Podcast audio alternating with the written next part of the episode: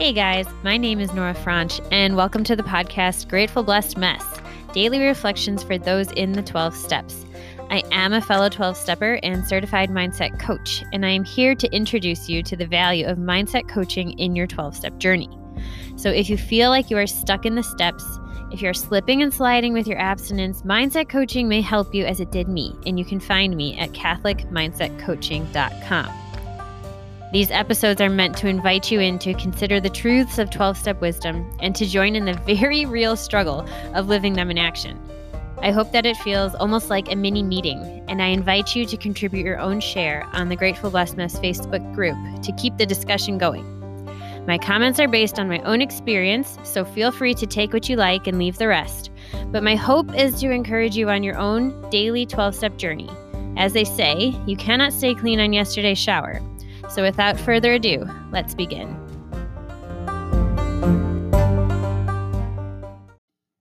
Hey guys, we are reading from A Day at a Time, the reading for September 13th.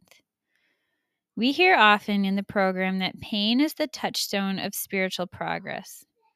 We eventually realize that just as the pains of alcoholism had to come before sobriety, emotional turmoil comes before serenity. Oh, that's such good news. I feel like I have so much emotional turmoil.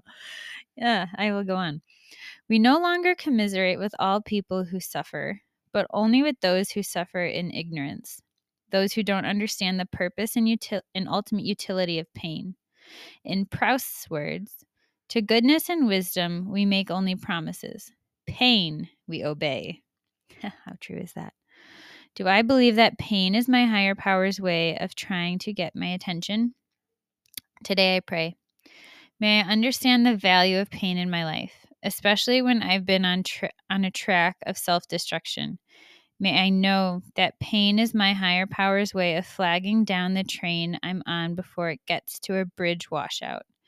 May I be thankful that pain forced me to throw the switch in time. Today, we'll remember, pain saves lives.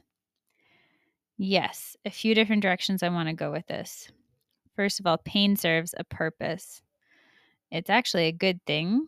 Like they say here, it makes you throw the switch. It stops you from doing something that can cause more harm because it's telling you, ouch, you know, this is a problem.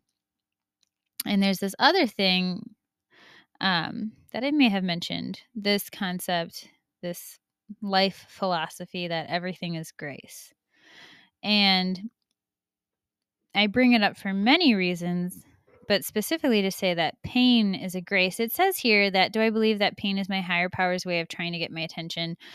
I want to shift that a little bit. Like, I don't think so my own personal mind goes to like, how dare he? Why would he do that on purpose? I don't think it's what I really think happens is that he allows us to experience the pain as the natural consequence of our choices and actions, so that it brings us back to him.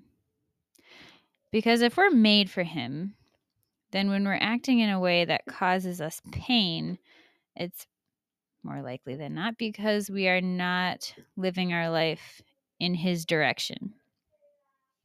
And so he allows it because he knows it's ultimately for our best good, our greatest good. It's for our good.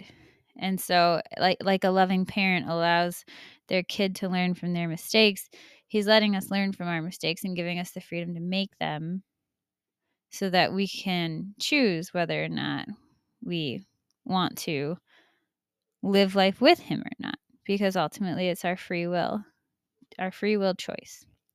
So I don't think my higher power causes me pain. I think he allows the natural consequences of my actions. But I do think that it is exactly the mechanism, this like built-in way of drawing me back to my higher power.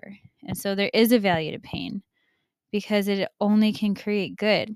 So if there's something hard in my life, it's we don't want hard things, but the gift within it is that it reminds you of your higher power. It stirs that fire within us that gets kind of cold when it's not met with resistance, to remember who we are, whose we are, to continue that journey back to our source. And this other thing about everything is grace.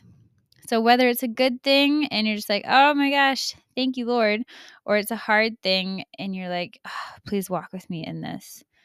It's that every single thing that happens to us can be an opportunity to bring us to our higher power, to remind us of our higher power, to keep us turning back to our higher power. And this is a very special phrase in my family because of St. Therese of Lisieux coined that phrase initially. And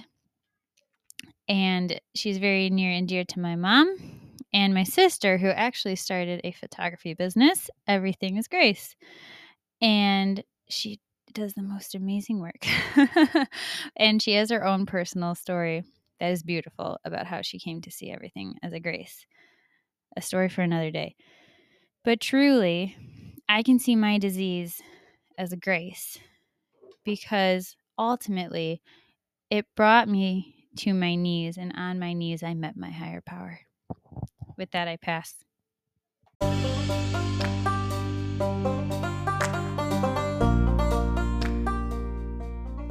Thank you so much for listening to today's episode.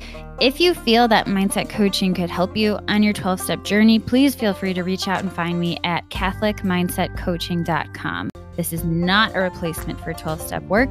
This is something outside of the 12 steps. It is simply something that has a heart for the 12 steps and those who are in it. And so, welcome. If you are here, chances are you may also be a bit of a mess. And I hope that you can learn to find some gratitude in the blessings that have come from your messes.